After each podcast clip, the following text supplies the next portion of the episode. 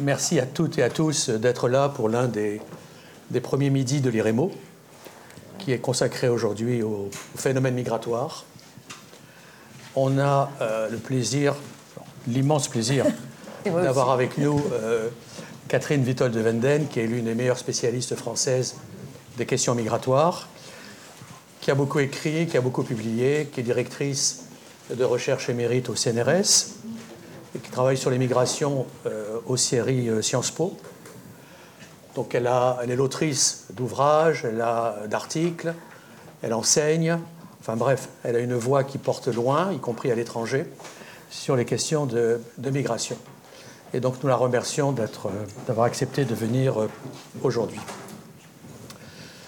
L'IREMO ne pouvait que faire appel à Catherine en ce moment, parce que comme vous le savez, il y a eu une, toute l'année dernière, il y a eu des, tractations politiques et politiciennes autour de la préparation d'une loi sur l'immigration. Cette loi a été votée le 19 décembre dernier et aussitôt soumise au Conseil constitutionnel par le président Macron et par 60 députés et 60 sénateurs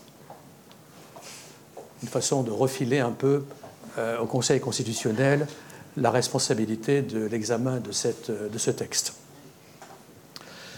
Le Conseil constitutionnel a prononcé hier son avis. Euh, je pense que nous en parlerons avec euh, Catherine. Une bonne partie, une quarantaine de pourcents, des dispositions de la loi ont été retoquées, censurées par le Conseil constitutionnel. Ce n'est pas la fin de l'histoire. Parce que, euh, d'une part, euh, bon, il va y avoir une promulgation de la loi, mais ensuite on verra. Euh, la question des migrations est, quand même au cœur de, nos sociétés, de nos partis politiques, avec beaucoup de débats conflictuels. Pas seulement en France, d'ailleurs, on retrouve ça en Suède, on ne s'attendait pas, en Allemagne, au Danemark, etc. Et donc c'est un sujet qui, qui n'est pas terminé, bien entendu, et je pense qu'il alimentera la, la, prochaine campagne euh, pour les élections euh, européennes qui se tiendra en juin prochain.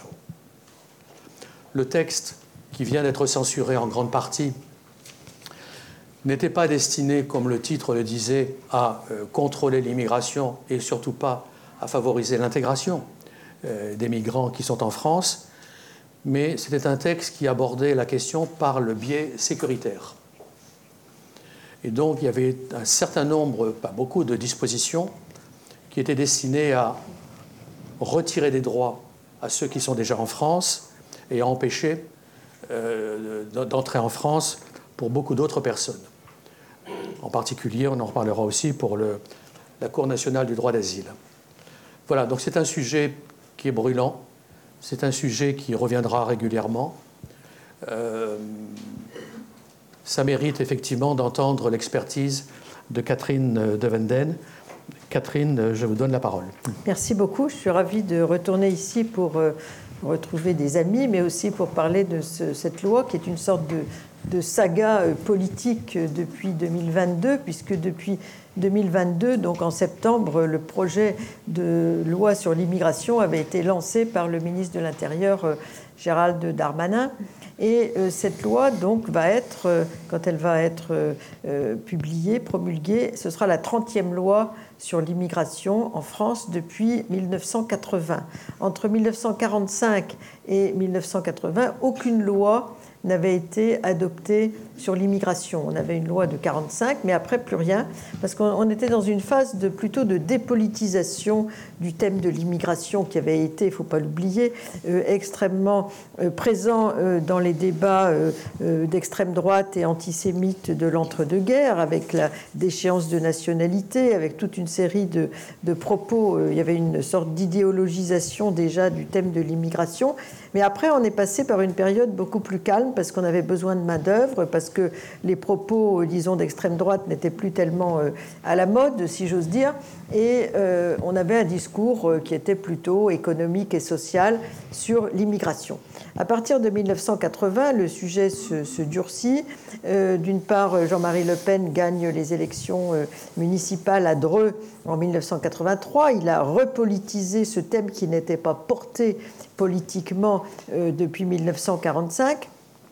Et depuis, tous les ministres de l'Intérieur n'ont pas cessé d'avoir leur loi sur l'immigration, avec des, sortes d'alternances entre la gauche et la droite. 81, euh, on ouvre un peu euh, avec la régularisation des sans-papiers, dite régularisation massive de 1250 personnes. Ensuite, on a euh, donc la loi sur les associations, la liberté d'association pour les étrangers dans les mêmes conditions que pour les, les nationaux. On a la carte de 10 ans de 1984, qui était une revendication de la marche des beurs euh, de 1983. Euh, et ensuite, on retombe avec euh, la, la, droite au pouvoir, M. Pasqua, et sa loi sur le droit de la nationalité de 1993, suite à une commission des sages qui s'était réunie, qui n'avait pas statué sur l'utilité ou pas de modifier le droit de la nationalité, qui s'était réunie en 1988 et Jacques Chirac euh, avait décidé que ce n'était pas nécessaire de poursuivre euh, donc, euh, sur ce thème-là. et donc on a eu une, succession de politisation de ce thème sous la houlette, bien sûr, de l'extrême droite. Il ne faut pas oublier que le Club de l'Horloge, qui est le think tank du Front National de l'époque, parlait des Français de papier, des Français malgré eux, etc., qui est un thème de l'entre-deux-guerres, que le Figaro Magazine avait publié un numéro euh, en novembre 1985, Serons-nous encore Français dans 30 ans? Donc euh, voilà. Et ensuite, euh, on en arrive donc à une période plus récente. Déjà, on a un changement de majorité donc en 97. Chevènement décide à nouveau de régulariser les sans-papiers environ 90. Et puis on a une nouvelle loi, Guigou, en 1998, sur le retour à l'équilibre droit du sol, droit du sang sur euh, la nationalité, qui est une vieille tradition française qui existe depuis 1889, faut pas l'oublier. Donc euh, tout ça, c'était euh, sur la table avec une montée de l'idéologisation, si j'ose dire, du thème de l'immigration dans le débat politique. Ensuite, on a les, épisodes Nicolas Sarkozy, le ministère de l'immigration, de l'intégration et de l'identité nationale. Et, et, donc, ce débat est resté sur la table très fortement. Donc, euh, euh, pendant sa campagne électorale de 2017, Emmanuel Macron n'avait pas parlé du tout de l'immigration, euh, peut-être par prudence. Et ensuite, son ministre, dans son deuxième mandat, a voulu absolument se faire connaître sur, cette, sur ce sujet, même s'il y avait une loi Colomb qui avait été votée en 2018 sur l'asile pour l'essentiel, donc euh, pendant cette première période. Donc voilà un peu où on en était quand, euh, en septembre 2022, donc le ministre de l'Intérieur relance l'idée qu'il faut une loi sur l'immigration. Et Emmanuel Macron avait dit à l'époque c'est le bouclier qu'il nous faut. Voilà, c'était son terme sur cette idée de durcir la portée politique de la politique migratoire dans un contexte européen, comme ça a été rappelé, qui est celui de du prêt-à-penser qui progressivement a été imposé par les partis populistes et les gouvernements populistes dans beaucoup de pays européens. Euh, euh, bien sûr, euh, les pays de Visegrad, comme on dit, Hongrie, Pologne, République tchèque et, Slovaquie, mais aussi qui gagnent dans les pays scandinaves, qui a gagné en Italie à deux reprises, et bien sûr aux élections, donc dans différents locales ou régionales, dans différents endroits de l'Europe. Donc voilà le contexte dans lequel on est. Et, cette loi, donc, euh, euh, qui s'appelle Loi pour contrôler l'immigration et améliorer euh, l'intégration, comme ça a été dit, a été adoptée le 19 décembre 2023, après, comme ça a été dit, beaucoup de tractations pour la faire voter, euh, notamment au Sénat. Le texte qui a été examiné par euh, l'Assemblée nationale était en fait celui qui avait été défini par le Sénat suite à toute une série de négociations euh, avec, avec la droite dure, qui était la volonté de la droite dure d'exister, si j'ose dire, puisque la thématique de l'immigration était accaparée par par le Rassemblement national. Donc c'était une façon de planter son drapeau, si j'ose dire. Euh, on existe, on n'est pas complètement mort et euh, on va euh, durcir le projet de M. Darmanin au Sénat. Donc c'était le, le, thème tel qu'il était apparu, avec toute une série de réactions, faut pas l'oublier, de la société civile et notamment des associations qui ont parlé de déshumanisation et de précarisation. Daniel Lochac, qui est au GISTI, le, groupe d'information et de soutien des travailleurs immigrés, euh, parle euh, donc de continuité et de rupture dans le processus de durcissement progressif euh, de la législation. beaucoup d'autres groupes se sont exprimés, notamment Utopia 56, la Ligue des droits de l'homme, etc. et donc la loi comprenait toute une série de thématiques. D'une part, il y avait euh, le droit d'asile, qui n'a pas été d'ailleurs retouché dans la version euh, euh, du Conseil constitutionnel, avec l'idée d'avoir un juge unique pour l'asile et de régionaliser la Cour nationale du droit d'asile. En France, on a, ce qui n'existe pas dans tous les pays européens, on a deux niveaux d'examen de l'asile. Un premier niveau qui est l'OFPRA, donc, où on fait un premier tri, si j'ose dire, et certains obtiennent bien sûr le statut. Et puis ensuite, euh, on peut faire un recours à la Cour nationale du droit d'asile, où siège mon voisin d'ailleurs. Et euh, cette Cour, donc, siégeait de façon collégiale, avec un représentant, donc, de, la, bien sûr, de la Cour nationale, souvent des, magistrats, mais aussi euh, euh, également du, Haut Commissariat aux, réfugiés. Euh, et donc, il y avait trois personnes qui siégeaient à la Cour nationale du droit d'asile pour avoir une vision, disons, concertée d'une décision très importante pour la personne, parce que ce n'est pas tout à fait le droit de vie ou de mort, mais enfin, d'un côté, on devient sans papier, débouté du droit d'asile, de l'autre côté, on reçoit le titre de réfugié, qui est une carte de 10 ans automatiquement renouvelable. Donc l'idée, euh, pour euh, sans doute euh, accélérer la procédure, parce qu'on a souvent dit que la, Cour nationale et l'OFPRA avaient beaucoup de retard, etc., en fait, un juge unique, ça fait aussi des économies, puisqu'on n'a qu'une personne à, rémunérer au lieu de trois, et, de régionaliser et départementaliser la délivrance du statut. et donc, ce système euh, a des inconvénients, euh, dont on pourra parler aussi avec mon voisin qui est à la CNDA, euh, notamment la dépendance éventuelle. D'abord, une seule personne, c'est quand même, il y a une certaine subjectivité, parce que c'est compliqué parfois dans un contexte où on a ce qu'on appelle des glissements de catégories de migrants. Il ne faut pas oublier qu'en Europe et notamment en France, le droit au travail salarié est suspendu depuis 1974. Donc pour entrer euh, au titre du travail, il faut euh, soit être euh, très qualifié, soit correspondre à des, des, secteurs particulièrement demandés.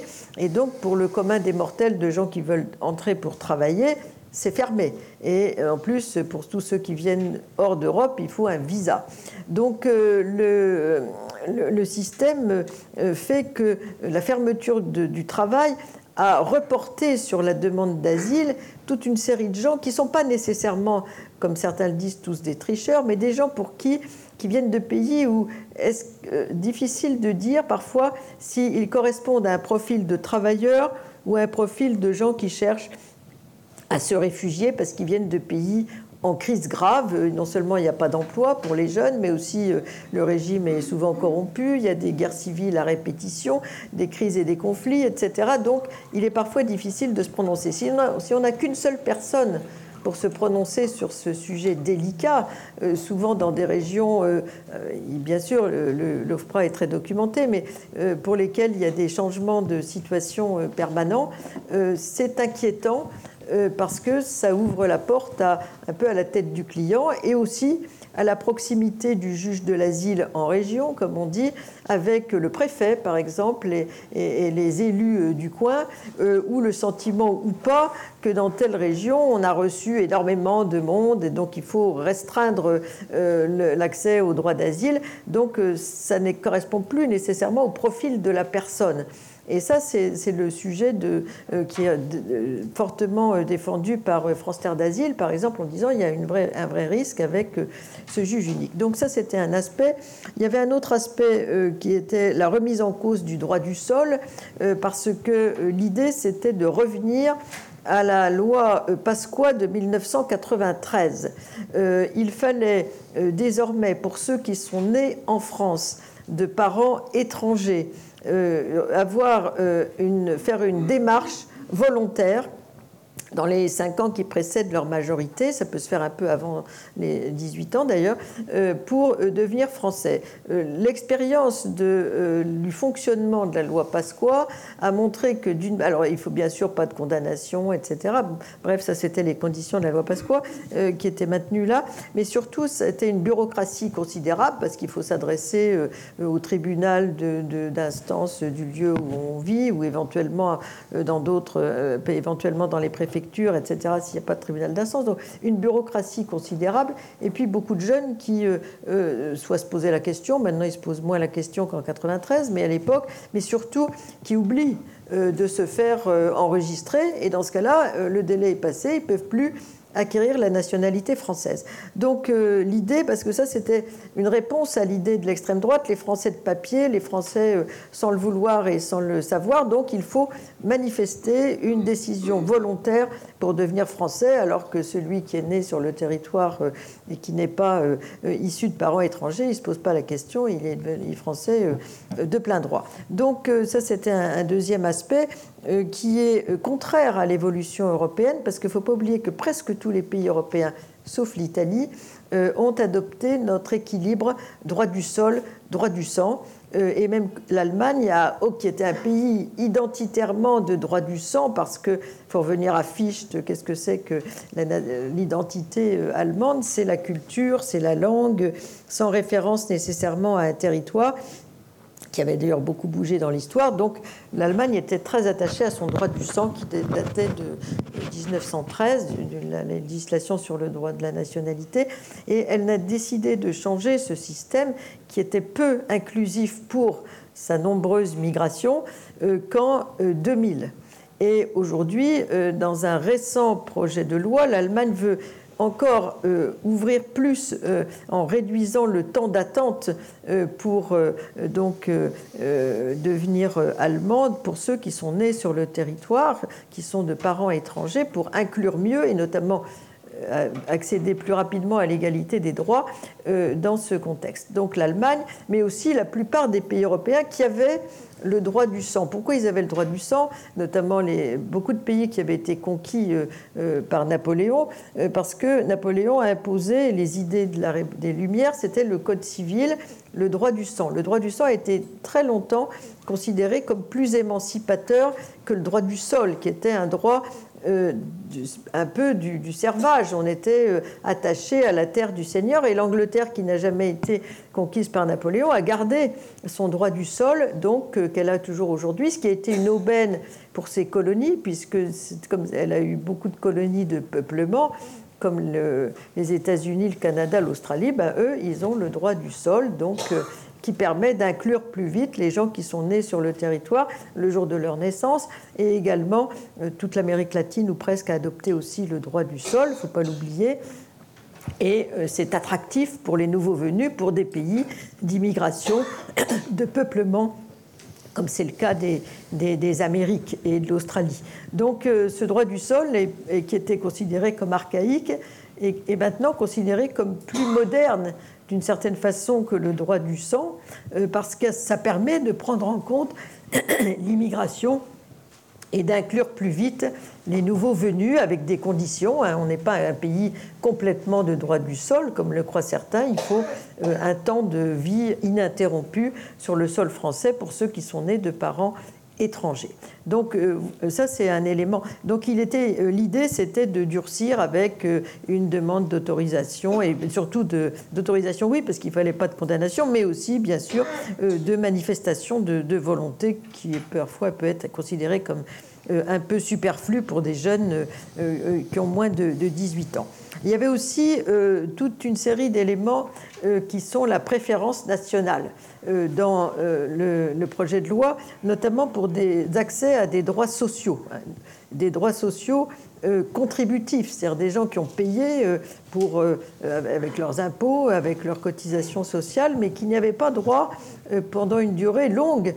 C'était dans le projet de loi, souvent 5 ans, euh, pour accéder aux allocations familiales, à l'aide au logement, euh, à l'aide personnalisée, à euh, l'accompagnement pour l'autonomie pour les plus âgés, toute une série de les allocations de, pour les parents isolés, etc. Donc ça créait une sorte de, de deux poids, deux mesures pour des gens qui avaient exactement les mêmes conditions de vie comme travailleurs réguliers euh, que les autres, mais qui n'accédaient à ce genre de prestations euh, qu'au bout de cinq ans euh, sur le territoire. Donc c'était aussi un aspect de, la loi. Donc préférence nationale pour toutes ces, pour, tous y compris l'hébergement d'urgence. Donc là vraiment, c'était une, c'est vraiment dans, le, dans les thèmes du, du, Rassemblement national. On avait aussi pour les étudiants des mesures, alors que la France est un, est un des pays d'Europe, mais aussi dans le monde, qui accueille le plus d'étudiants étrangers. Aujourd'hui, le premier flux d'immigration en France, contrairement à une idée répandue, ce sont les étudiants. Hein. ce qui donne un rayonnement, bien sûr, à la France, euh, à l'international. Et là, il leur était demandé non seulement de verser une caution très élevée pour des gens qui viennent de pays du Sud, d'avoir des, droits d'inscription qui étaient plus de dix fois plus élevés que les autres étudiants, de surcroît, et euh, avec un accès euh, difficile du statut d'étudiant au statut de, travailleur. donc ça aussi, ça faisait partie du, projet, avec l'idée qu'on est mieux entre nous, mais il faut surtout pas... Alors que la volonté de beaucoup d'universités, c'est de s'internationaliser. Donc si on ferme aux étudiants, on se ferme aussi à des gens qui plus tard pourront rester chez nous et apporter ce qu'ils ont appris dans leurs études. Il y avait toute une série d'autres éléments, mais je pense que ça, c'est l'essentiel. Et euh, donc, euh, on a eu euh, plusieurs mois de mobilisation autour de cette loi immigration, donc loi de la honte, disaient les, les associations, et même un rapport de la Cour des comptes donc, qui s'étonnait qu'on consacre beaucoup plus d'argent à contrôler les frontières qu'à l'intégration et qui dénonçait donc l'absence de stratégie globale du gouvernement sur la question migratoire, machine, et avec une loi qui était considérée par les associations comme une machine à créer des clandestins et des expulsions. Donc voilà un peu l'état du débat. Il y a eu énormément, et sur la législation sociale, deux, professeurs de droit euh, avaient écrit euh, dans Le Monde en disant que euh, les restrictions qui étaient liées à la nationalité pour les droits sociaux, donc, étaient contraires, bien sûr, aux droits français qui n'avaient jamais été liés à la nationalité pour l'accès au logement, les aides au logement, pour les allocations familiales, depuis la sécurité sociale, donc depuis 1945 et qui disait qu'aucun mécanisme d'assurance sociale n'a jamais été concerné jusqu'ici par une telle exclusion sur critère de la nationalité, en concluant que c'était une rupture d'égalité euh, des droits et que cette rupture d'égalité d'accès aux droits serait contraire au fondement de, la sécurité sociale, à moins que le Conseil constitutionnel n'invalide cette mesure. Donc voilà un peu le, contexte euh, dans, dans, lequel on est. Beaucoup ont parlé de marchandage politique de circonstances, comme ça a été dit euh, tout à l'heure, et on mettait donc dans les catégories de la pauvreté ou de la grande pauvreté, surtout énormément d'enfants euh, qui étaient dépendants du statut de leurs parents, et notamment des enfants de parents isolés euh, dans ce contexte de refus des droits sociaux. Donc voilà un petit peu euh, le contexte dans lequel on se trouve.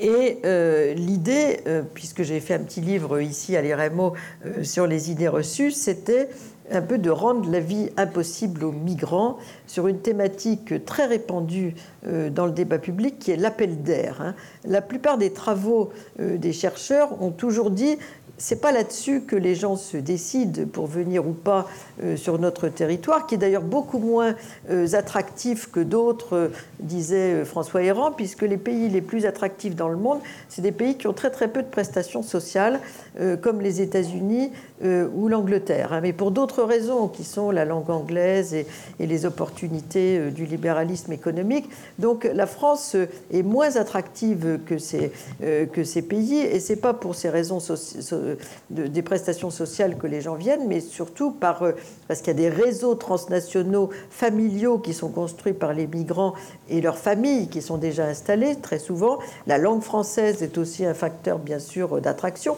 Éventuellement, pour les universités françaises, un accès à la culture française aussi, qui n'est pas seulement anglo-saxonne euh, partout.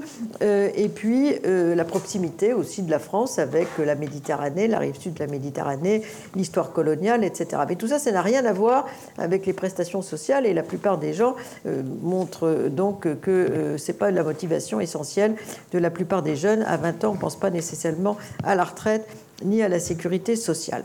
Donc, euh, voilà un peu le, débat dans lequel euh, on était inscrit jusqu'à ce que le Conseil constitutionnel euh, se prononce donc hier. Donc on ne peut pas être plus à, à l'heure pour ce, débat pour retoquer toute une série de mesures. Il ne faut pas oublier que la loi a été votée à l'Assemblée nationale donc le 19 décembre avec 88 voix de l'extrême droite du Rassemblement national, mais il avait déjà, elle avait déjà la majorité sans les voix de l'extrême droite par toutes les tractations qui ont eu lieu entre Renaissance euh, et euh, les LR à l'Assemblée. Et le texte était pour l'essentiel celui qui avait été négocié au Sénat euh, donc précédemment. Donc une loi très dure et qui, servait de, disons, de flambeau à notre ministre de l'Intérieur. Et pour l'essentiel, euh, elle a été pour 40%, c'est-à-dire 32 articles sur, euh, euh, sur 86, elle a été retoquée par le Conseil constitutionnel. Donc qu'est-ce qui a été décidé? 32 sur 86, voilà. et donc, les, les, points les plus importants, alors ce qui a été maintenu, euh, c'est euh, le droit d'asile. Hein. On est parvenu sur un juge unique sur l'asile pour l'instant, on verra. Peut-être qu'il y aura d'autres mobilisations, mais enfin pour l'instant, euh, on est resté. Et puis la, fameuse double peine pour des gens qui ont commis des infractions et qui sont expulsés du territoire. Donc là-dessus, c'était un thème très cher à Monsieur Darmanin.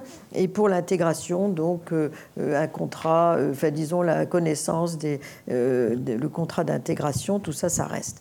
Pour le reste, on a beaucoup euh, d'éléments euh, quand même euh, nouveaux, mais disons que la philosophie de Darmanin, si j'ose dire, c'était être gentil avec les gens et les méchants avec les méchants.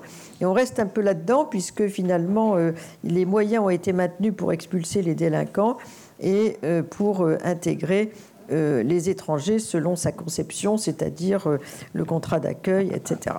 Donc, euh, qu'est-ce qui a été touché pour l'essentiel? D'abord, il y a censuré. Donc, d'abord, la restriction à l'accès aux prestations sociales.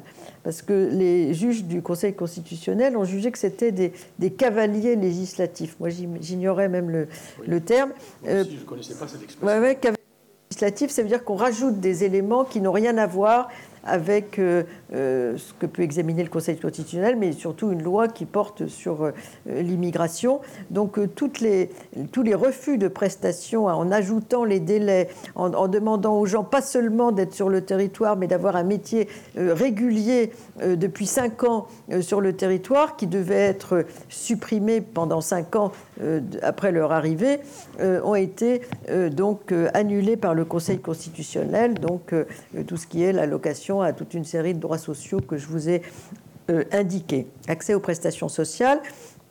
Ça a été supprimé aussi le durcissement des conditions du regroupement familial, euh, qui avait été durci donc euh, sur des critères aussi de stabilité de l'emploi euh, pendant de façon ininterrompue depuis, l'arrivée. la caution demandée aux étudiants étrangers, qui était très élevée, surtout compte tenu du fait qu'une partie d'entre eux viennent de pays pauvres et donc ça suppose d'économiser pendant longtemps pour pouvoir payer cette caution le délit de séjour irrégulier, le, séjour irrégulier euh, n'était plus un délit et il avait été rétabli. Euh, donc, euh, c'était plus un délit depuis longtemps, depuis 1999. Donc, et là, c'était rétabli dans le projet, ça a été supprimé.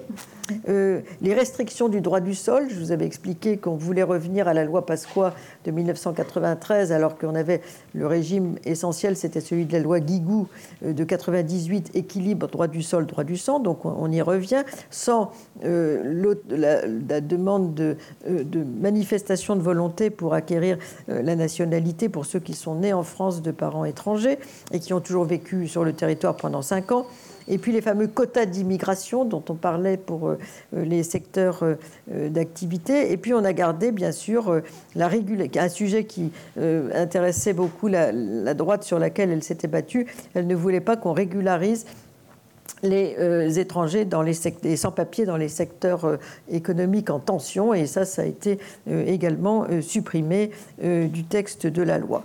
Donc, vraisemblablement, là où on en est, donc, alors le, RN et les Républicains ont parlé de coup de force des juges, donc le risque, c'est qu'on ait une sorte de dénonciation, comme aux États-Unis, comme ça a été le cas dans la période Trump, du pouvoir des juges, hein, en disant c'est pas la démocratie, c'est les juges qui font la loi, donc il y a un risque euh, qu'ils se remobilisent sur ce sujet et qu'ils relancent la thématique du référendum.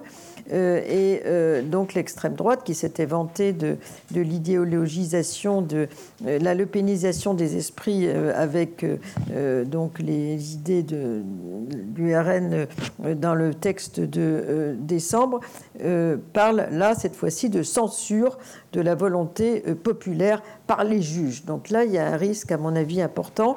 et puis également euh, l'idée du référendum. En revanche, euh, dans la presse que j'ai lue ce matin, euh, en vitesse, puisque c'est sorti hier soir, ce que j'ai pu voir, c'est que vraisemblablement, c'est une idée qui peut être écartée parce que le, ministre de l'Intérieur, qui a été fortement chahuté avec sa loi, en fait, va peut-être pas vouloir aller plus loin. Il, a vu que c'était quand même très chaotique euh, depuis 2022, euh, cette loi, donc il n'aura sans doute pas l'idée de, la remettre sur la table. Euh, d'autre part, le président de la République ne semble pas favorable non plus sur cette thématique à un référendum en disant on a fait le travail, la, boucle est bouclée. L'Assemblée nationale est contre par la voix de sa présidente, entre autres, et, d'une partie des, centristes. Et le Sénat, notamment les centristes également, ne sont pas favorables à un référendum. Donc il est vraisemblable qu'on en reste au statu quo, mais sans doute qu'il y aura beaucoup de, mobilisation à l'extrême droite pour un référendum, euh, que certains diront c'est le pouvoir des juges, donc c'est un risque, hein, puisque les juges font partie aussi de notre conception de la démocratie, euh, et euh, que donc on est de la contestation non plus à gauche, comme c'était le cas, mais cette fois-ci à droite et à l'extrême droite du côté de cette loi. Donc c'est une loi qui n'a servi à rien, j'aurais tendance à dire.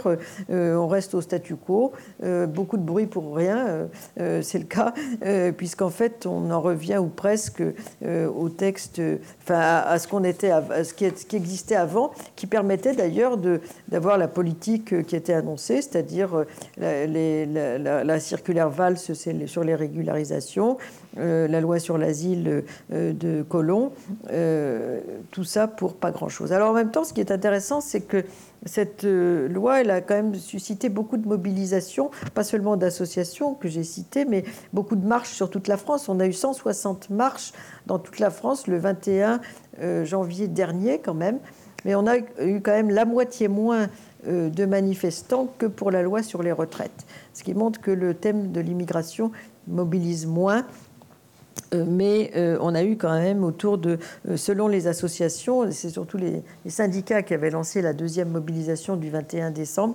on a eu 150 000 participants. Le ministère de l'Intérieur dit la moitié, mais on a eu quand même une très forte mobilisation sur le territoire, y compris sur les réseaux sociaux et de la part des associations euh, euh, pendant toute cette période entre le 14 et le 21 euh, janvier. Donc c'est plutôt encourageant, si j'ose dire, comme sursaut citoyen sur, sur cette thématique migratoire fortement chahutée, comme je le disais, par la, la des esprits et la montée des, populismes dans beaucoup de, pays européens. Et les sujets les plus droitiers, comme la préférence nationale, ont été quand même écartés euh, du contenu euh, de la loi euh, dans sa version actuelle. Donc voilà ce que je voulais vous en dire. Merci beaucoup Catherine. J'ajouterai un point ou deux sur ce qui a été retoqué par le Conseil constitutionnel. Il y a les, la prise des, des, empreintes digitales qui, qui, peut, qui, ne peut pas se faire sans le consentement des personnes. Il y a également l'assignation à résidence, à supposer que les gens aient une résidence d'ailleurs. Euh, et je voudrais dire deux mots sur euh, un sujet, je ne vais pas reprendre tout ce qu'a dit Catherine sur euh, la, Cour nationale du droit d'asile, mais d'un point de vue pratique, je vais expliquer un peu comment ça fonctionne. La Cour nationale du droit d'asile, c'est probablement la plus grosse juridiction administrative française. Personne ne le sait, et en général, personne ne connaît cette Cour, sauf ceux qui font des demandes d'asile et ceux qui y travaillent. Quand un demandeur d'asile, ce qui a été dit tout à l'heure par euh, euh, Catherine de Vanden, quand un demandeur d'asile arrive en France et il estime à juste titre qu'il peut demander l'asile politique parce qu'il est en danger dans son pays, alors il y a toute une liste de dangers qui sont pris en considération. Ça peut être vous êtes dans l'opposition politique et dans votre pays vous risquez la mort tout simplement ça peut être par vos mœurs, ça peut être par euh, l'excision des petites filles, euh, et donc vous fuyez votre pays pour fuir tout ça parce que vous êtes en danger. Donc un demandeur d'asile qu'on appelle un requérant arrive euh, devant l'OFPRA, l'Office de protection des réfugiés et des apatrides. Il arrive devant l'OFPRA et fait une demande d'asile.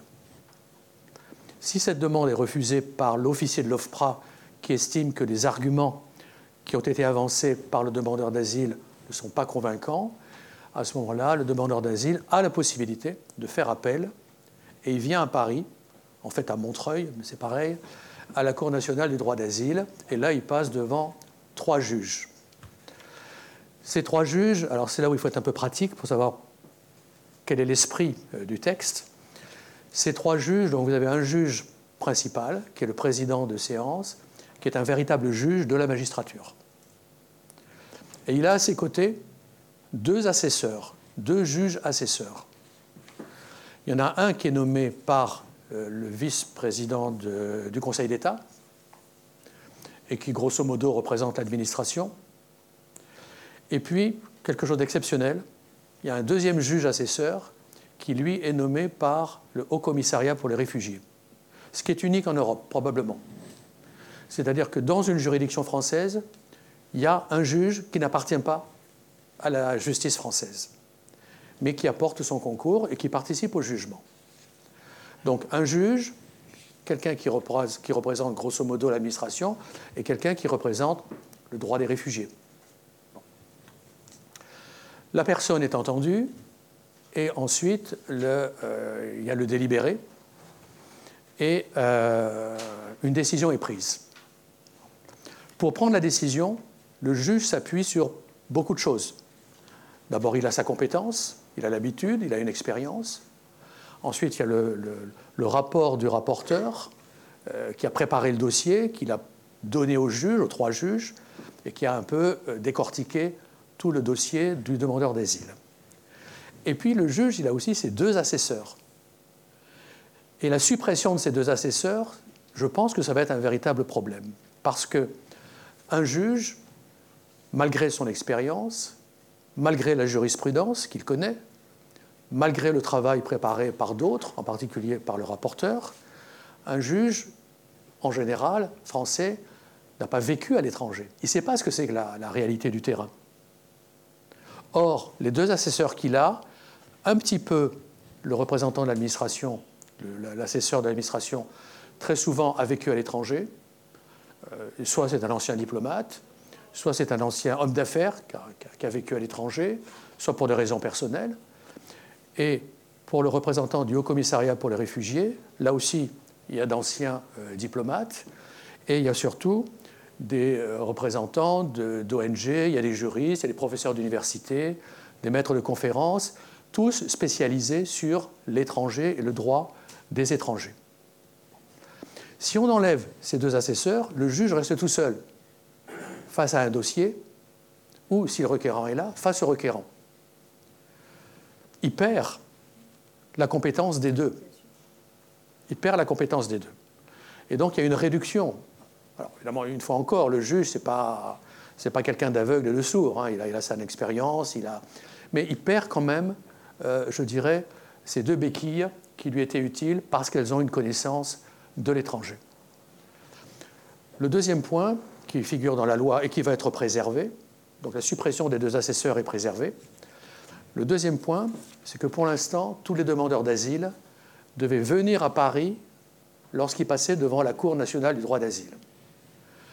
Quand vous êtes un immigrant sans papier qui vit en Corse, euh, venir à Paris, ça représente un coût. Ou n'importe où ailleurs en France. C'est compliqué. Il faut avoir un logement. Vous venez passer à Paris, on vous convoque à 8 h du matin, vous arrivez la veille, vous dormez où?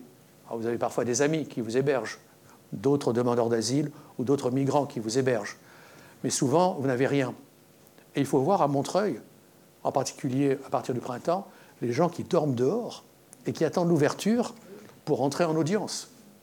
Vous imaginez déjà qu'un demandeur d'asile a, je dirais, quelqu'un qui a été marqué par la vie, et en plus il arrive là, euh, tremblotant devant ces juges qui, vont fixer son avenir, sa vie peut-être. L'idée de la, de la loi, c'est de ne plus faire venir à Paris tout le monde, mais de créer des pôles territoriaux. Ce qui est une bonne idée en soi. On n'aura pas à faire déplacer des gens. Alors s'il y a quelque chose à Bordeaux, à Toulouse, à Nantes, à Strasbourg, à Nancy, les gens qui seront proches de ces villes pourront se déplacer. Ce qui est une bonne chose. Sauf, comme le rappelait Catherine, qui a le rôle du préfet, et que euh, bah, les préfets, ça dépend de l'endroit où ils sont, ça dépend de leur idéologie, même s'ils sont respectueux du droit français, euh, ils peuvent être influencés plus par euh, si vous habitez près des frontières, près d'un lieu de passage, etc. C'est une complication. La deuxième complication, et je m'arrêterai là, c'est la traduction. Vous avez, à la cour de Montreuil, vous avez 150 langues différentes plus le langage des signes. Ça fait 150 personnes multipliées par plusieurs traducteurs qui sont à tout moment à qui on peut demander de venir traduire du malayalam, du bambara, du swahili, de l'arabe soudanais ou du portugais. Portugais du Brésil en général. Et donc, quand vous serez en province, comment faire venir, comment trouver sur place au dernier moment un, traducteur de Swahili, ça ne sera pas facile. À Paris, tout est rassemblé, c'est plus facile. C'est une complication, mais au moins c'est beaucoup plus facile. Le vivier est là. Quand ce sera en province, je pense que ça risque d'être une perte aussi, euh, de perte de temps, etc. Voilà. Je ne voudrais pas en dire plus. Euh, Catherine a, tout dit. Euh, je pense maintenant que vous pouvez prendre la parole pour ceux et celles d'entre vous qui ont des questions à poser à, à Madame de Venden. Ou sur d'autres sujets concernant le, les contours de la loi. Le contexte. On a, je rappelle qu'on a une moyenne, enfin la présence euh, étrangère en France est de 10,2%, ce qui, correspond à la moyenne euh, européenne. Hein. On n'est pas du tout dans le contexte de l'invasion.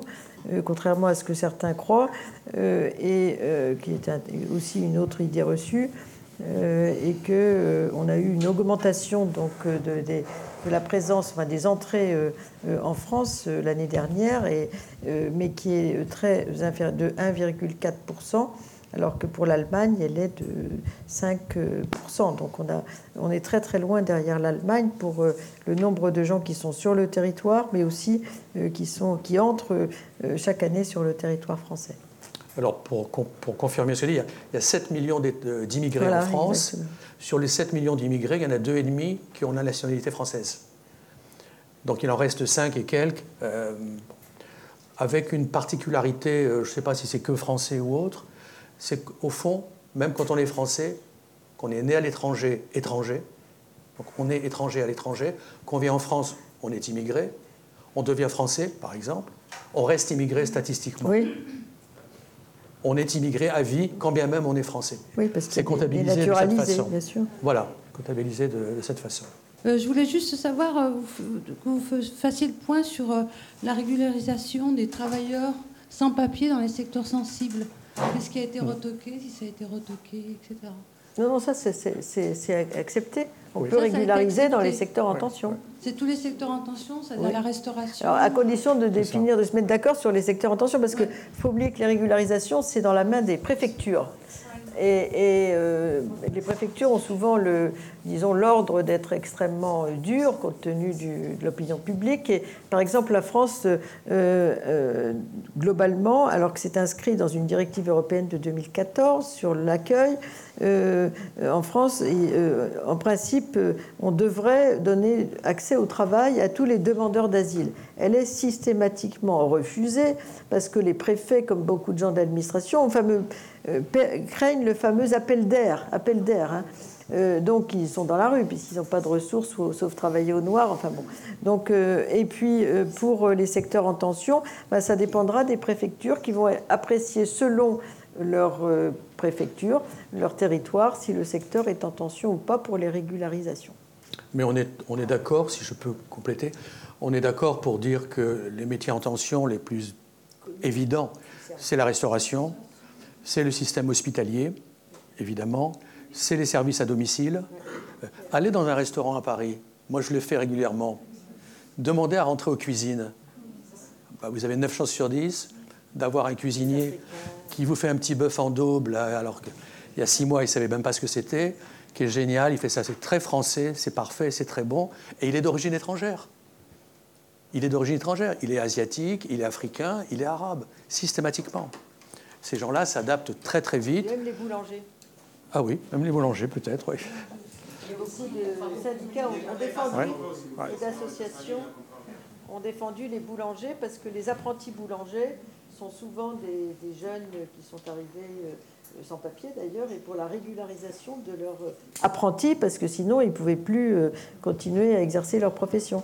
Et donc euh, ils ont été assez défendus par les, collectifs euh, locaux d'habitants qui vont chercher leur pain, mais aussi par les syndicats et les associations. Et ça a été, c'est très connu qu'il y a beaucoup d'apprentis boulangers qui ont un mal fou à se faire régulariser. Tout le monde, pardon, tout le monde a peut-être en mémoire ce qui s'est passé il y a une année dans, dans, la France profonde, dans un village un peu perdu. Et euh, il y avait un boulanger avec un apprenti qui était étranger. Et cet apprenti d'origine étrangère euh, ne pouvait pas obtenir euh, un permis de travail, un, permis, un titre de séjour, etc. Le patron boulanger a fait grève. Oui, bien sûr. Il a fait une grève de la faim tant que. C'est pour dire que. Voilà. On a une question en ligne aussi euh, qui nous demande, dans ce total de 5 millions d'étrangers, euh, il y a aussi des Européens, donc 7 millions d'étrangers, il y a aussi des Européens asiatiques. Dans quelle proportion en fait ah oui, euh, Alors les proportions, elles, sont, elles ont été publiées d'ailleurs dans un article Il y a 3, 33% d'Européens de, parmi les étrangers en France. Hein. C'est des Européens de, de l'Union européenne. Après, il faut rajouter les Ukrainiens, mais qui ne sont pas venus très nombreux en France, 35 000 environ, euh, et quelques autres. Euh, mais euh, donc c'est quand même le, tiers des, étrangers en France sont des Européens, ce qu'on a tendance à oublier, parce qu'il n'y a pas seulement la vieille immigration italienne, espagnole, portugaise, qui a parfois d'ailleurs acquis la nationalité française, mais il y a aussi tous les gens d'Europe de l'Est qui sont venus depuis les années 90 et qui ont grossi les, flux des Européens. Et donc, et puis aussi, les, parmi les très qualifiés, on a beaucoup d'autres Européens qui viennent en France dans nos universités et dans les laboratoires de recherche. Donc, il ne faut pas oublier que les étudiants, c'est la première source d'entrée légale en France aujourd'hui. Hein. C'est le, tiers des entrées. J'ai quelques chiffres pour ceux que ça intéresse. 48% des émigrés vivant en France viennent d'Afrique, mais comme disait Catherine, 33% viennent d'Europe. C'est ça. Donc ce n'est pas l'invasion euh, qu'on imagine. Les pays de naissance les plus euh, courants pour ceux qui viennent en France, c'est l'Algérie 12%, le Maroc à peu près 12% aussi, le Portugal 8%, la Tunisie 4, presque 5, l'Italie 4, l'Espagne 3,5 et la Turquie. Quand on prend tous ces pays, c'est la moitié des étrangers vivant en France. Donc avec une, pas un équilibre européen, pas européen, mais quand même on n'est pas très très loin. Euh, moi j'aimerais bien juste avoir une reprécision parce que j'ai pas vraiment compris la différence entre droit du sol et droit du sang. Oui, je peux revenir. Et euh, peut-être euh, plus me réexpliquer comment, euh, par rapport à l'Angleterre et la différence avec la France, j'ai pas vraiment compris. Mais ça, je vais y revenir. J'avais même écrit un article dans Le Monde là-dessus le 23 décembre sur le, sur le projet de loi en disant qu'on retournait au passé. En fait, euh, on a en gros deux systèmes d'acquisition de la nationalité à l'échelle mondiale, qui sont le droit du sol d'un côté, qui donne la nationalité à ceux qui sont nés sur le territoire ou qui ont vécu un certain temps sur le territoire, la résidence, la naissance ou la résidence sur le territoire qui donne la nationalité. Ça, c'est ce qu'on appelle le droit du sol. Et de l'autre côté, on a le droit du sang, qui est la filiation. Hein. la filiation, les parents ont telle nationalité, donc on a la nationalité des parents. Donc parfois c'est seulement le père, seulement la mère, mais enfin dans l'ensemble c'est la filiation. Donc ça c'est les deux grands systèmes. Pour simplifier beaucoup, euh, en Asie c'est presque entièrement le droit du sang. Hein. Vous ne deviendrez jamais chinois, trop compliqué, très difficile de devenir japonais. La plupart des pays d'islam sont des pays de droit du sang euh, également.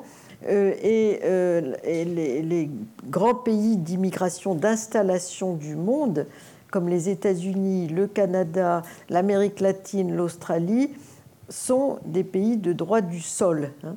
Alors en France, euh, alors pendant longtemps, jusqu'à la Révolution française, tous les pays européens avaient le droit du sol. Le droit du sol, c'est un héritage du système féodal où le paysan était attaché à la terre du seigneur. Hein. Euh, on était euh, donc, euh, et ça intéressait peu de monde parce que la plupart des gens, ils voyageaient très peu, ils traversaient jamais les frontières, donc ils avaient cette nationalité. Les philosophes des Lumières ont trouvé que le droit du sang était plus émancipateur, hein, plus émancipateur parce que ça permettait de ne pas être attaché à la terre du Seigneur et pas au terroir, mais à la nationalité des parents s'ils avaient bougé. Donc Napoléon Ier, qui euh, a essayé d'appliquer dans certains de ses textes juridiques, notamment le Code civil dont fait partie la nationalité, a euh, mis en place dans tous les pays qu'il a conquis le droit du sang. Donc en France, on est un pays de droit du sang à partir des conquêtes du Code civil napoléonien, donc au début du, du 19e siècle. Et les pays qu'il a conquis sont passés au droit du sang, puisqu'ils ont adopté le Code civil napoléonien. Et euh, là-dessus, euh, le, euh, bah, le Royaume-Uni n'a jamais été conquis par Napoléon. Donc lui, il est resté au droit du sol. Et ces colonies étaient aussi, pas l'Inde, mais, toutes les colonies de, peuplement étaient des colonies de droit du sol. Hein, de droit du sol, on est sur le territoire, on a la nationalité de, ce territoire. Alors ensuite, euh, euh, donc en France, on, on a été le premier pays, à cause de l'immigration, à introduire, réintroduire un peu de droit du sol dans notre code civil, parce qu'il fallait inclure mieux les nouveaux venus. Il fallait faire des Français avec, les étrangers, comme on disait en 1889, surtout à cause des services militaires, avoir des soldats face à l'Allemagne, etc. Donc euh, les étrangers qui étaient 380 000 en 1850 et 1 million en 1900, ben, une partie d'entre eux sont devenus français parce qu'ils avaient vécu sur le territoire ou parce que leurs enfants euh, étaient nés sur le territoire. Donc on a un équilibre droit du sol, droit du sang. Hein. Et toutes les lois qui se sont succédées jusqu'en 1945 réintroduisent plus de droits à ceux qui sont nés par droit du sol ou qui ont vécu sur le territoire notamment pour euh, un rapide accès euh, pour le droit de vote, par exemple, pour être euh, éligible, etc. Donc ça, c'est le système qu'on avait. Et puis, on commence à débattre sous l'influence de l'extrême droite en France, français de papier, français malgré eux, etc., à limiter ou restreindre ou interdire le droit du sol. Donc ça, c'est les, idées du Club de l'horloge. Euh, et euh, à l'époque, donc, on a alors une commission qui s'est réunie en, 18, en 1988 sur faut-il modifier le droit de la nationalité qui avait été présidé par un conseiller d'État qui s'appelait Marceau Long euh, et qui conclut, après une année de débat enregistré, euh, euh, très très bien construit, que finalement c'est pas nécessaire de modifier le droit de la nationalité parce qu'il y a eu des arguments pour, contre, etc., qui ont dit bah, finalement c'est très bien comme ça, n'y touchons pas. Et Jacques Chirac, qui était candidat aux élections présidentielles, a dit surtout n'y touchons pas, c'est trop politique maintenant, on ne on bouge plus. Ensuite, euh, la droite euh, revient au pouvoir, donc, euh, et Charles Pasqua, donc, qui était déjà depuis 86, il n'avait pas trop touché à la nationalité, mais en 93, il introduit précisément la fameuse manifestation de volonté pour ceux qui sont nés sur le territoire de parents étrangers, le fameux système qu'on voulait rétablir dans cette loi-là qui a, été, qui a duré cinq ans, trop compliqué, trop bureaucratique, etc. Donc en 98, on revient à l'équilibre droit du sol, droit du sang. Donc là, on est dans cette période. Entre-temps, beaucoup de pays européens, entre 1990 et 2000, qui deviennent des pays d'immigration, euh, de peuplement, pas seulement de travail, se sont aperçus que le droit du sol, c'était plus inclusif pour l'accès au droit que le droit du sang. Donc ils ont introduit dans leur fameux code civil napoléonien, si j'ose dire, qui avait été remanié plusieurs fois, ils réintroduisent euh, du droit du sol. Donc l'Europe du Nord, euh, le Benelux euh, et même l'Allemagne, qui était un pays très marqué pour des raisons historiques au droit du sang, introduit aussi le droit du sol dans son droit de la nationalité pour les Turcs surtout qui sont nés en Allemagne ou qui, sont, qui ont vécu en Allemagne un certain nombre d'années. Donc c'est inclusif parce qu'on devient allemand, donc on a tous les droits des, Allemands. Donc euh, ils ont trouvé que c'était une politique, une mesure d'intégration d'une certaine façon. Donc le seul pays qui est resté euh, au droit du sang, euh, c'est l'Italie, parce que l'Italie, elle a beaucoup d'Italiens à l'étranger. Il ne faut pas oublier que 31 millions d'Italiens sont partis à l'étranger. Et ça lui permet, surtout aujourd'hui dans un contexte de déclin démographique, de redonner la nationalité italienne à des gens dont les grands-parents étaient étrangers et vivent en Argentine, en Australie ou je sais pas où. Et ça leur permet non seulement de devenir italiens, mais de pouvoir se réinstaller dans des pays où la situation politique est aléatoire en, Italie, d'y travailler, de venir avoir le passeport européen. Donc l'Italie a gardé son, système de droit du sang, mais tous les autres, après un débat dans les années 2005 qui n'a pas débouché sur euh, plus de droits du sol, mais tous les autres pays sont un équilibre droit du sol, droit du sang. Donc si on avait adopté le projet de loi sur la nationalité, on aurait régressé par rapport aux autres pays européens qui sont des pays d'équilibre droit du sol, droit du sang, qu'ils ont mis en place entre 1990 et 2000, selon les autres pays. On aurait été en retard alors qu'on était en avance de 100 ans auparavant sur cet équilibre droit du sol, droit du sang pour la nationalité.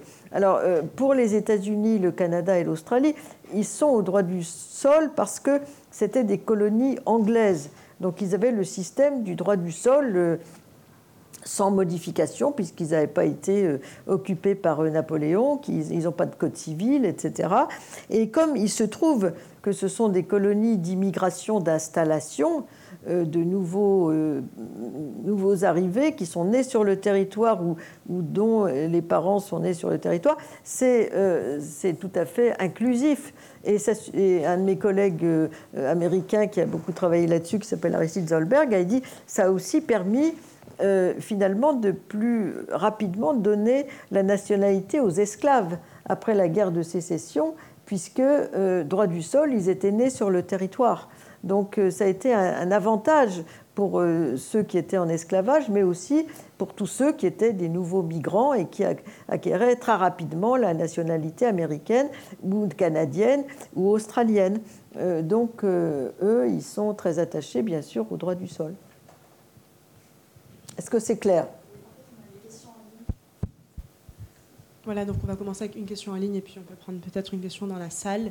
Euh, et d'ailleurs, j'aimerais bien y rajouter euh, une question à la fin.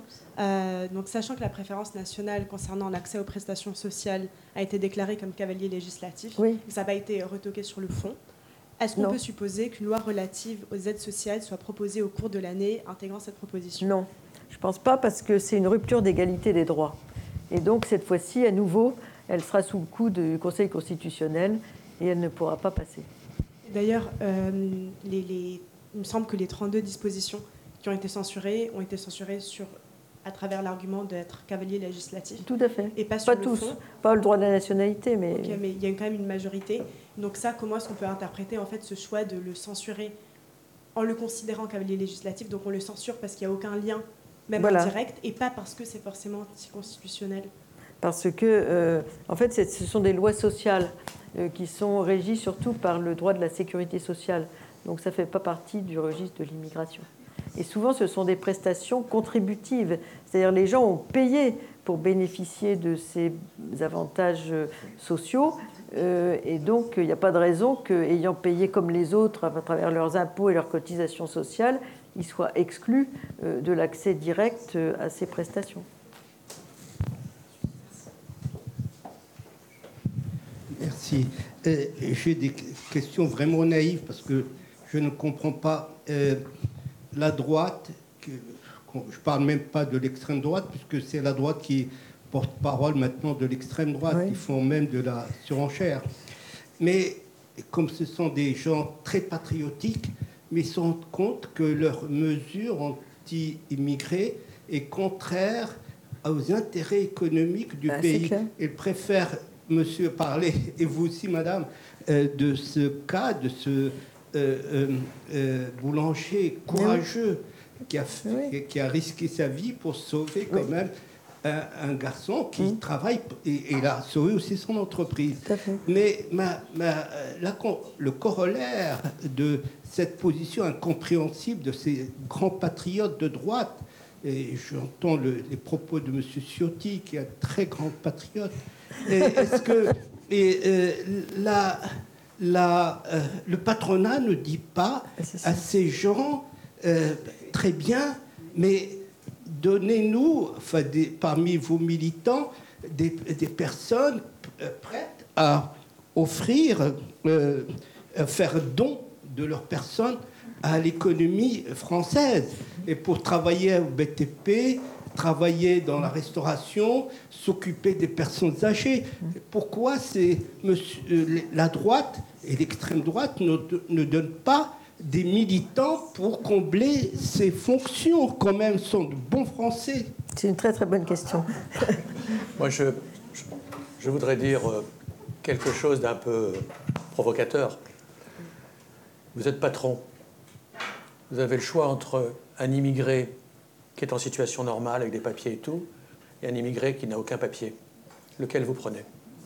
Le moins cher. Il y a ça.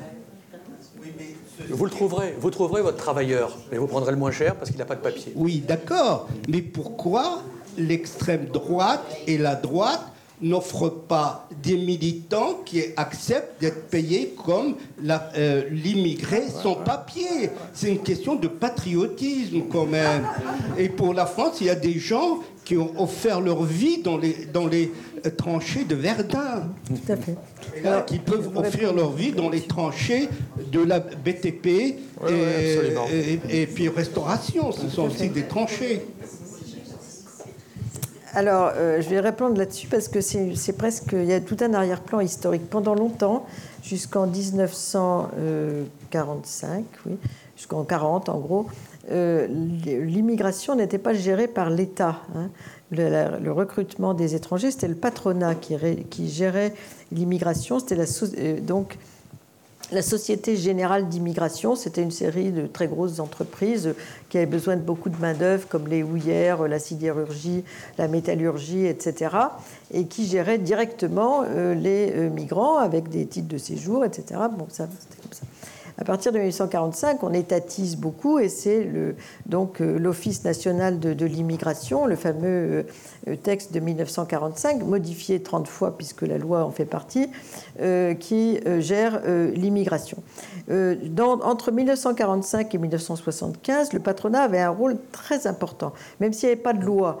Mais ça, se gérait entre le patronat, le ministre des Affaires sociales, le général de Gaulle et le directeur de l'Institut d'études démographiques était Alfred Sauvy, parce qu'il avait aussi des visées populationnistes, etc. Parce que la France été dans un déclin démographique jusqu'aux années 45. Euh, donc en fait, euh, tout ça, ça se gérait par téléx. À l'époque, il n'y avait pas d'Internet, donc par coup de téléphone. Euh, c'était l'infradroit, comme disait Daniel Lochac, c'est-à-dire on bricolait la politique migratoire de cette manière. Et à l'époque, ce n'était pas 300 000 entrées comme on a aujourd'hui. On avait 500 000 entrées par an. Personne n'en parlait parce qu'on avait besoin de main-d'œuvre. Le sujet numéro un, c'était la main-d'œuvre.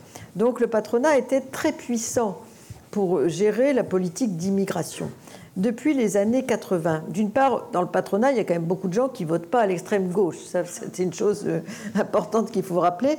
Et surtout, les, grands syndicats euh, patronaux, ils ont parfois essayé de, pour, euh, disons, diversifier un peu leur forme de, visibilité, de monter des actions humanitaires. Ils ont été tellement critiqués dans leur, euh, parmi leurs affiliés qu'ils ont complètement abandonné parce qu'ils ont vu qu'il y avait un clivage très important entre le grand patronat qui, lui, est dans le libéralisme économique, il faut ouvrir les frontières, il faut de la main-d'œuvre qualifiée, moyennement qualifiée, non qualifiée, etc.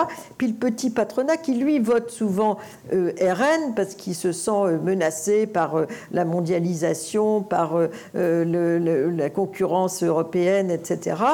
Et donc, euh, comme ils perdaient beaucoup de leurs affiliés, eh bien, ils se sont tus. Hein. Aujourd'hui, le patronat s'est tu sur la question migratoire euh, de façon assez globale, même si sans doute dans d'autres sphères, il va voir euh, le ministre des Affaires sociales en disant euh, faites des efforts parce que nous, on est dans une tension terrible sur notre marché du travail, donc on va leur donner des, visas pour certains, certains profils, etc.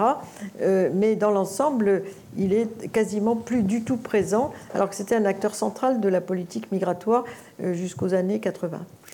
Oui, j'ai deux, deux, questions peut-être. Enfin, d'abord, une remarque peut-être sur les, cavaliers législatifs qui nous ont étonnés, dont on ne connaissait pas la, la, nature et l'existence. Euh, ce matin, il y avait une interview de, Laurent Fabius qui était assez bien placée pour parler de cette notion. Si vous pouvez la réécouter, c'est très très clair, effectivement. Une loi doit être cohérente sur son objet et on ne peut pas mêler des sujets tout à fait variés dans une même loi. Je crois. moi, je ne suis pas juriste hein, de formation, mais je pense que c'était pour moi très clair cette explication. La deuxième chose, c'est en liaison avec la, loi immigration, euh, il y a eu des propos ou des. Je ne sais pas s'il y a eu des mesures concernant la dénaturalisation de certaines personnes. Euh, ça peut rappeler ce qui s'est passé sous Pétain de manière massive pour, euh, à l'égard des, des, populations juives et des populations d'origine italienne ou espagnole qui étaient considérées comme euh, communistes et dangereuses. Donc je voudrais savoir qu'est-ce qu'il en est sur ce point. L'ensemble des dispositifs sur la nationalité a été supprimé par le Conseil constitutionnel. On a une autre question en ligne, peut-être pour sentent pas délaissés. Euh, au sujet de l'aide médicale d'État, est-ce qu'il y a eu un changement ou est-ce qu'elle reste comme euh, antérieurement? Non, elle est restée. Elle a été rétablie avant même euh, dans le projet de loi qui avait été proposé à l'Assemblée nationale. Elle n'était pas dans la loi, non, non. Ça a été supprimé Parce que beaucoup de médecins se sont mobilisés y compris dans la presse, pour dire que c'était dangereux pour la santé publique euh, de ne traiter les gens qu'en urgence. Et donc c'était l'argument essentiel. Euh, moi j'ai une petite question. Quand on est quand même dans un contexte environnemental assez critique, euh, est-ce que vous pensez que ce serait peut-être intéressant d'enlever le, droit du sang en France? J'aimerais bien avoir votre avis. Le droit du sang? En France. Bah, la plupart des gens sont français par droit du sang. Oui, mais est-ce qu'il faudrait l'enlever? Parce qu'en en fait, on est quand même. Enfin, il va y avoir beaucoup de crises migratoires, euh, il va y avoir euh, des problèmes euh, climatiques, on va avoir beaucoup de sécheresse, beaucoup d'inondations. Mais je vois pas le rapport. différents. en fait. empêcher les Français de l'étranger de revenir. Je pense qu'on pourrait avoir un pays comme l'Angleterre où chaque personne a le droit de venir se réfugier, venir Enfin, pouvoir euh, avoir une liberté des frontières au lieu de.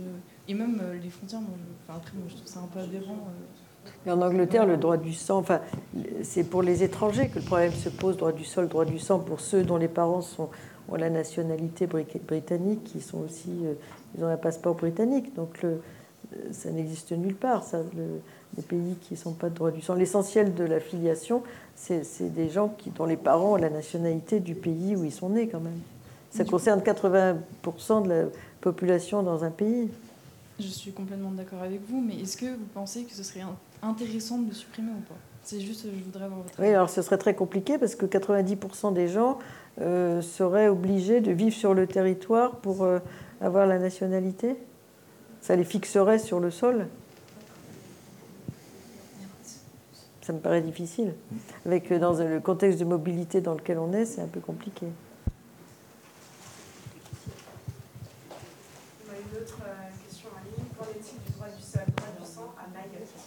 Mayotte, ben.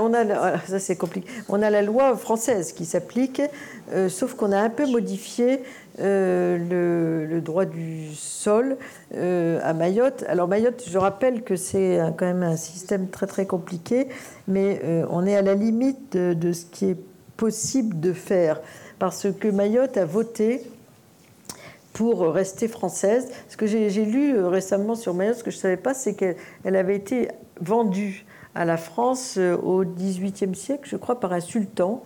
Euh, et donc, elle, avait une certaine, euh, un, certain attachement à la France. Et c'était le, les, quatre îles des Comores, c'était la plus pauvre.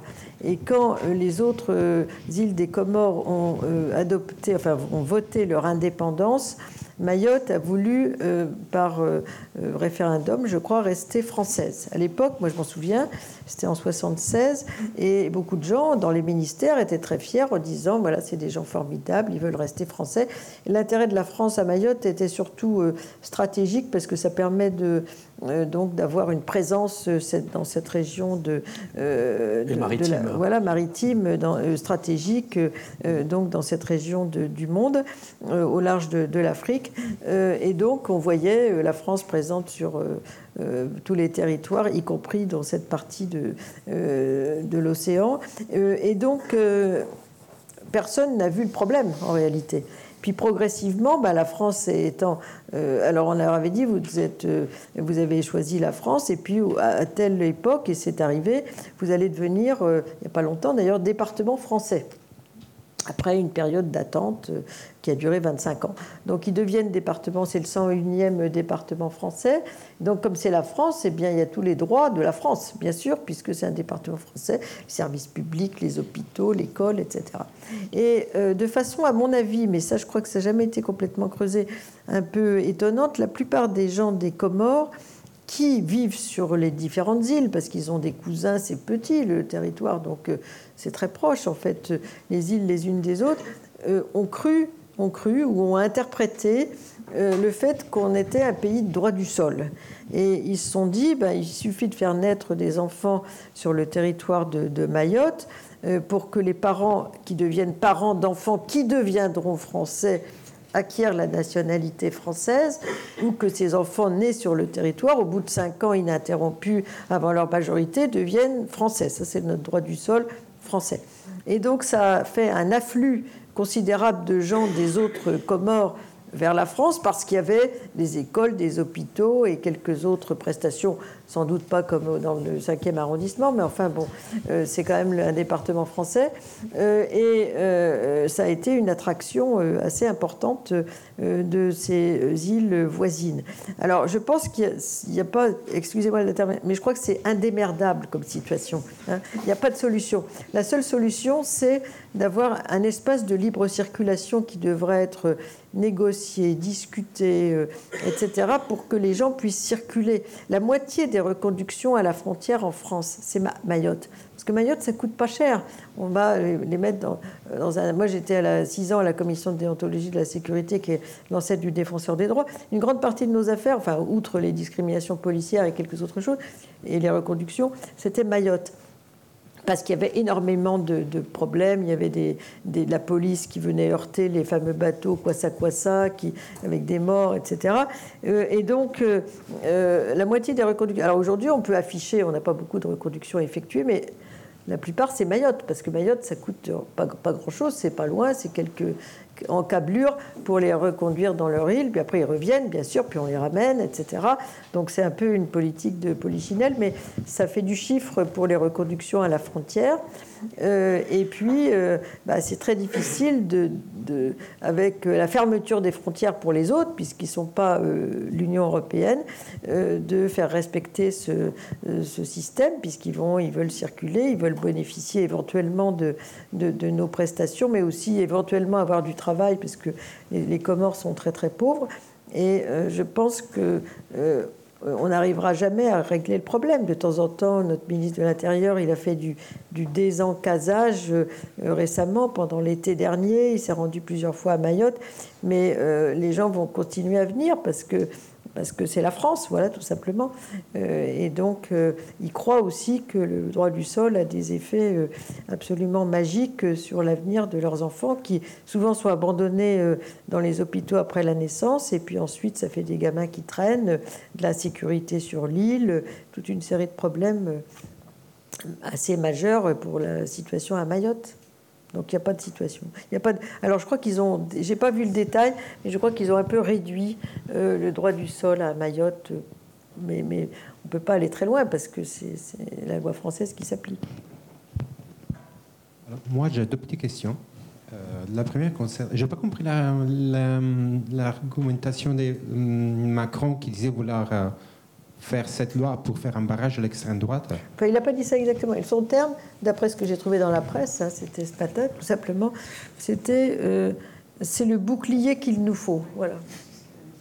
Est-ce que c'est vraiment pour faire un barrage à l'extrême? Oui, je pense qu'il y a, l'idée, enfin, je, là je parle comme ça tout haut, mais je pense que son idée, mais si je peux l'interpréter, c'est de, de, siphonner une partie des thématiques de l'extrême droite pour dire voyez, vous avez une politique dure sur l'immigration, mais nous, on a adopté cette loi. Euh, vous avez euh, quelqu'un qui est très jeune, qui aspire à être Premier ministre, mais nous, on a M. Attal qui est très jeune aussi. Il veut essayer de répondre point par point, je crois, à des arguments éventuels, parce qu'il ne veut pas, je pense, euh, se dire que c'est le président qui a amené l'extrême droite au pouvoir en 2027. Je pense que c'est ça. Donc il essaye Peut-être que c'est une erreur de stratégie, mais je pense que c'est ça. Donc cette loi, c'était un peu, ça en faisait partie. Le bouclier qu'il nous faut. Donc il faut une loi dure euh, pour montrer que, euh, peut-être pas nécessairement pour récupérer des voix de l'extrême droite, mais, mais, pour dire, voilà, on est euh, aussi dur que vous sur cette question-là, qui est pour vous est très sensible. La deuxième question concerne les rapatriements, euh, parce qu'il y a certains pays comme l'Italie, par exemple l'Angleterre, qui cherchent à externaliser euh, la gestion des, des flux, réfugiés. mais aussi euh, ils veulent durcir les conditions de rapatriement. Qu'en est-il de cet aspect pour la loi immigration? Alors, l'Angleterre, la Chambre des Lords euh, s'est heureusement prononcée contre le fait de traiter au Rwanda euh, le tri des demandeurs d'asile. Donc, ça m'a rassuré sur la Chambre des Lords, si j'ose dire, euh, parce, parce, que ça a arrêté les annonces du Premier ministre sur le fait qu'on allait déléguer au Rwanda le tri des demandeurs d'asile. Donc, on allait faire ça à distance pour pas qu'ils arrivent sur le territoire britannique. Et Et parce que l'argument, ça a été que c'est pas un pays complètement sûr, donc on ne peut pas confier, nous, démocratie, etc., parlementaire, à un pays comme le Rwanda, le traitement des demandeurs d'asile. Je pense que l'ABS corpus et quelques autres éléments ont joué dans ce sens l'aspect du rapatriement dans la loi française, euh, bah, on, a maintenu les reconductions, oui. Ah. Mais ceci dit, il y, a le chiffre, il y a le, nombre de, de reconductions et puis il y a le chiffre d'application. Aujourd'hui, en France, on a seulement 12% euh, de gens qui sont effectivement reconduits. Parce que d'une part, ça coûte très cher. Il faut une certification consulaire de la part du pays où on veut ramener les gens. Et euh, le coût pour les, euh, bien sûr, pour les contribuables serait beaucoup plus élevé. C'est à peu près 3 000 euros par personne une reconduction. Mhm. et puis on ne se met pas en très bon terme avec les pays vers lesquels on va reconduire les gens. Donc il y a toute la diplomatie qui peut entrer en compte là-dedans. Donc il y a un effet d'annonce. On dit on a prononcé, là j'ai les chiffres, tant de, reconduction, mais le, résultat est très très loin de, ce qui est fait, entre ce qui est annoncé et ce qui est fait. On a un écart considérable, 12%. Hein, donc euh, on triomphe sur le, en disant voilà, on en a, je crois qu'il y a eu 19 000 euh, prononcés, mais le résultat c'est 12%. Donc c'est très très peu en réalité. J'ajouterais que pour, euh, pour expulser qu'il s'agit de ça. Euh, un étranger qui est en situation, dont on juge qu'il est en situation irrégulière, il faut obtenir de son ambassade à Paris un laissez-passer consulaire, qui ne sont pas souvent donnés. Et donc, dans la loi qui a été retoquée, il y avait l'idée que la France arrête l'aide au développement du pays X tant qu'elle n'a pas délivré des laissez-passer. Et les visas pour les qualifier. Et les visas. Et donc ça, ça a été, euh, ça a été refusé. Euh. Voilà les chiffres que j'ai obtenus euh, les plus récents. Donc en 2023, 17 000 obligations de quitter le territoire français ont été prononcées. Donc, et les, là où on a le plus reconduit effectivement, alors là c'est aussi sortis du territoire, donc les Algériens, les Géorgiens et les Albanais, parce que les, trois pays se sont montrés plus, euh, disons, euh, euh, accueillants, si j'ose dire, pour accepter les certifications consulaires. Le Maroc ne répond quasiment jamais. Pourquoi il est en conflit d'ailleurs avec la France sur ce sujet Et on leur a dit si vous n'acceptez pas les reconductions, vous n'aurez pas de visa pour ceux qui veulent venir chez nous. On a une autre euh, question en ligne. J'aimerais juste revenir rapidement euh, à la question aussi de Gianni de euh, faire une loi pour flirter avec les, mmh. principes typiques de l'extrême droite, mais pour finalement, comme vous l'avez dit, être porteur d'une loi qui a une portée politique assez faible finalement. Ah, pas du tout. voilà. C'est un échec voilà, total. Un Donc au final, quel intérêt en fait d'avoir cette démarche, d'être porteur de cette loi qui, comme vous, avez dit, a fait un, un brouhaha médiatique immense pour au final tout ça pour ça. Tout ça, voilà, exactement ce que je vous disais. On retourne quasiment à la case départ. Voilà. Donc c'est un échec cuisant pour euh, le gouvernement. On a, on a occupé tout le monde pendant plus d'un an. Euh, on a battu les tambours euh, de la stigmatisation des étrangers. C'est ça C'est suffisant. Comme si on n'en parlait pas déjà suffisamment. Oui. Oui. Justement, on a. Pardon. Oui, euh, ça a été juste abordé les positions de la droite et de l'extrême droite euh, après le, refus du, enfin, la, censure du Conseil constitutionnel. Euh, est-ce qu'il y a des éléments d'analyse qui permettent de savoir pourquoi? Parce que toute cette censure, elle était connue de tous les juristes. Elle était connue de, des partis de droite et d'extrême droite. Donc est-ce qu'ils voyaient déjà plus loin en disant que sur le plan des idées, euh, sur le plan du rapport aux juges et aux droits en France Est-ce qu'ils pouvaient avancer des pions sur cette question-là en disant les juges décident de tout et le peuple ne décide de rien euh, Est-ce qu'il y a des éléments d'analyse Pourtant, c'est difficile à dire. Mais déjà, le, RN a dit euh, c'est le gouvernement des juges, hein, Marine Le Pen, donc depuis hier. donc il y a un danger, effectivement. Est-ce qu'on pourra aller plus loin Je ne sais pas.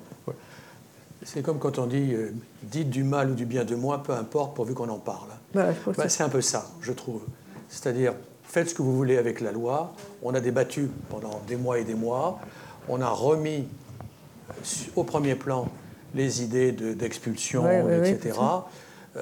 on en a parlé. C'est déjà, c'est ça le gain. Et alors, ce qui est amusant aussi, c'est que j'ai ça peut calmer le jeu, peut-être. Les, propos de certains dirigeants politiques de, droite et d'extrême droite disant euh, si la Constitution ne peut pas absorber ces lois-là, il n'y a qu'à changer la Constitution. C'est plus compliqué. Euh, Madame, euh, il y a quelques semaines, une réunion de l'extrême droite allemande s'est ébruitée. Ah, Est-ce que croire que cette loi d'immigration votée en France est la dernière, c'est pas, c'est pas possible. Est-ce qu'on ne s'achemine pas en crescendo jusqu'à euh, euh, des solutions euh, de plus en plus draconiennes, jusqu'à, vous savez, quand on est dans le processus de l'hystérie pour une, ça peut aller très loin. bien sûr, j'ai, pensé, mais dans un autre contexte, un, livre remarquable de, de l'historien Michel Abitbol mhm. euh, sur l'Algérie sous Vichy, où euh, quasiment toutes les semaines, la droite, ou enfin l'extrême droite, euh, décrète pas une loi, mais une disposition juridique touchant les populations juives. Et, ça, ça, ça, grimpait, ça grimpait. Heureusement, je crois en novembre 42, il y a eu le, débarquement, mais et je pense qu'on s'achemine vers la folie. Enfin, j'ai l'impression, on est en transe en, France et puis en Allemagne, mais surtout en, transe en France. C'est ça. C'est On ne sait plus. Ça, va s'arrêter quand Enfin, comme s'il n'y a que ça en France, que les seuls problèmes des, Français. Tout à fait. Alors, d'une part, il y a un peu la dépendance à l'égard des sondages. Hein beaucoup de, cette, euh, la jeunesse de cette loi, c'est les sondages qui disent euh, les Français, euh, la majorité des Français pensent qu'il y a trop d'immigrés en France. donc les, sondages, les sondages, c'est un aspect, mais c'est pas toute la démocratie. Donc ça, c'est un premier débat. mais, mais les sondages ont un impact considérable sur ces sujets-là, puisque la plupart des travaux des chercheurs sont fort ignorés, mais les sondages sont écoutés comme les oracles du temps de l'Antiquité romaine. Ça, c'est un premier point. Euh, deuxième point, euh, quand même, dans la, différence avec l'Allemagne, c'est quand même un, pays qui a reçu beaucoup, beaucoup de, réfugiés. On n'a pas de, euh, disons, à donner des leçons à l'Allemagne parce qu'ils ont quand même été plutôt exemplaires. Ils ont ouvert leur droit de la nationalité, comme je vous ai dit, dans un projet récent. ils ont également ouvert, ils sont sortis de, de, la fermeture du marché du travail pour les salariés, dans laquelle sont encore tous les pays européens. Donc, ils ont fait beaucoup pour élargir les choses. Euh, sauf que l'AFD, bien sûr, n'est pas d'accord et elle a fait une réunion secrète à Potsdam euh, sur l'idée qu'il fallait, mais qui est complètement irréaliste, mais très inquiétante, que euh, tous les immigrés devraient être déportés euh, dans un pays de, du Maghreb, je crois, alors peut-être la Libye, je ne sais pas lequel, ils n'ont pas désigné lequel. L'idée, c'était, enfin, c'est de la folie, une hystérie collective, quand on va déporter tous les immigrés dans un pays du Maghreb, on, renvoie tout le monde. C'est pas, c'est complètement, ça fait penser aussi aux déportations de la deuxième guerre mondiale, mais euh, ça n'a aucune, euh, réalité véritable euh, en termes de faisabilité. et, ce qui est plutôt encourageant, c'est que la CDU s'est beaucoup émue de cette histoire-là. et ils ont donc ils se sont manifestés pour se mobiliser contre cette tendance d'extrême droite au Bundestag pour essayer d'insister sur les dangers de ce genre de dérive. Voilà. En France, on pourrait rêver que le LR se lève contre les idées du RN sur les questions migratoires. Oui, Berlin, il y avait 300 000 Voilà, voilà. Oui, énorme. 150 000 selon la police.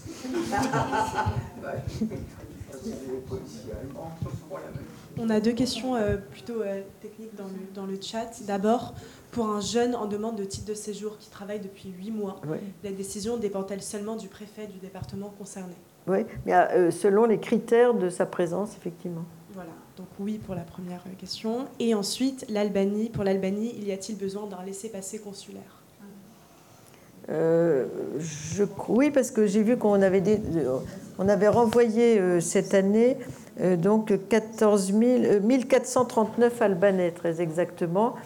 Parce que l'Albanie s'était montrée à l'égard de la France plus ouverte à, à délivrer donc des laissés-passer consulaires. Donc oui.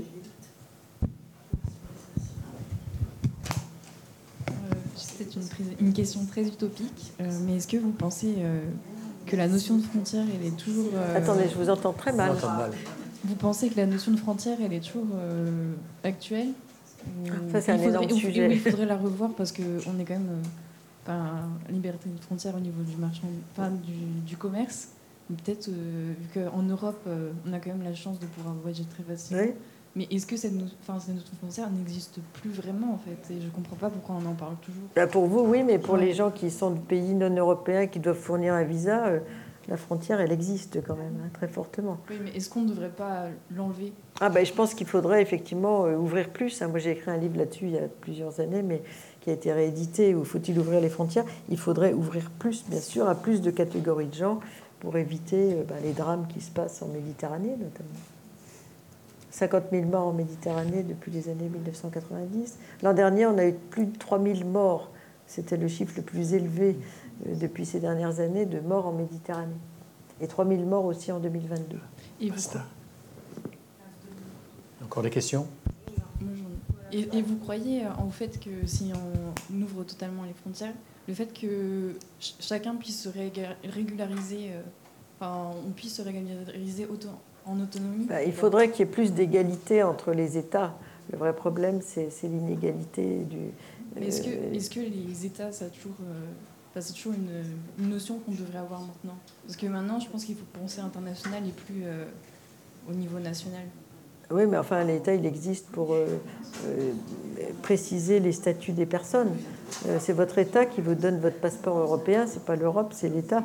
Donc, il faut ait l'État régule aussi de sa façon. Mais s'il y avait un monde idéal, ce serait un monde où il n'y a pas trop d'inégalités, où les gens puissent aller et venir euh, avec des frontières complètement ouvertes, ça c'est très clair. Est-ce que vous pensez que c'est possible? Bah, Dans un avenir euh, futur, oui, mais euh, quand Je ne sais pas. Ok, merci. Bien. C'est un sujet dont on peut parler pendant très très longtemps. merci, à, merci à toutes et à toutes d'être venues. Merci à Catherine de Venden. Merci.